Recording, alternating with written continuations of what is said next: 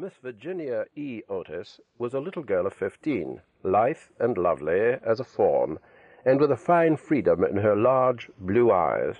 She was a wonderful Amazon, and had once raced old Lord Bilton on her pony twice round the park, winning by a length and a half just in front of the Achilles statue, to the huge delight of the young Duke of Cheshire, who proposed for her on the spot, and was sent back to Eton that very night by his guardians in floods of tears.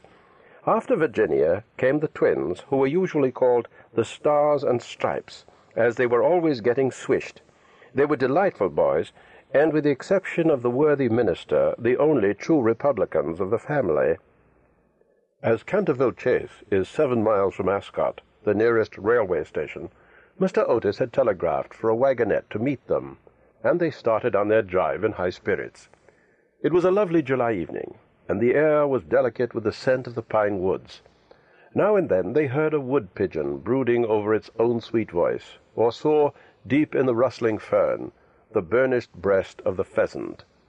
Little squirrels peered at them from the beech trees as they went by, and the rabbits scudded away through the brushwood and over the mossy knolls with their white tails in the air. As they entered the avenue of Canterville Chase, however, the sky became suddenly overcast with clouds. A curious stillness seemed to hold the atmosphere. A great flight of rooks passed silently over their heads, and before they reached the house, some big drops of rain had fallen. Standing on the steps to receive them was an old woman, neatly dressed in black silk, with a white cap and apron. This was Mrs. Umney, the housekeeper, whom Mrs. Otis, at Lady Canterville's earnest request, had consented to keep on in her former position. She made them each a low curtsy as they alighted, and said in a quaint, old-fashioned manner, I bid you welcome to Canterville Chase. Following her, they passed through the fine Tudor hall into the library, a long, low room, panelled in black oak, at the end of which was a large stained-glass window. Here they found tea laid out for them, and after taking off their wraps they sat down and began to look round, while Mrs. Umney waited on them.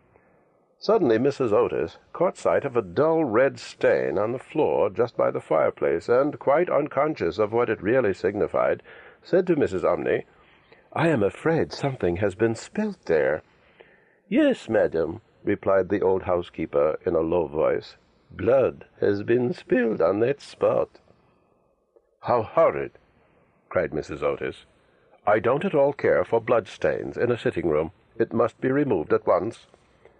The old woman smiled, and answered in the same low, mysterious voice, It is the blood of Lady Eleanor de Canterville, who was murdered on that very spot by her own husband, Sir Simon de Canterville, in 1575. Sir Simon survived her nine years, and disappeared suddenly under very mysterious circumstances. His body has never been discovered, but his guilty spirit still haunts the chase. The blood stain has been much admired by tourists and others, and cannot be removed. That is all nonsense, cried Washington Otis. Pinkerton's champion stain remover and Paragon detergent will clean it up in no time. And before the terrified housekeeper could interfere, he had fallen upon his knees and was rapidly scouring the floor with a small stick of what looked like a black cosmetic. In a few moments no trace of the blood stain could be seen. I knew Pinkerton would do it, he exclaimed triumphantly, as he looked round at his admiring family.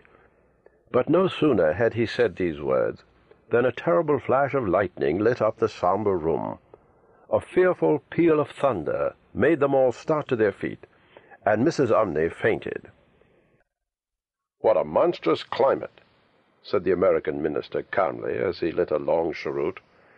I guess the old country is so overpopulated that they have not enough decent weather for everybody. I have always been of opinion that emigration is the only thing for England. My dear Hiram, cried Mrs. Otis, what can we do with a woman who faints? Charge it to her, like breakages, answered the minister. She won't faint after that. And in a few moments Mrs. Umney certainly came to. There was no doubt, however, that she was extremely upset, and she sternly warned Mr. Otis to beware of some trouble coming to the house. I have seen things with my own eyes, sir, she said.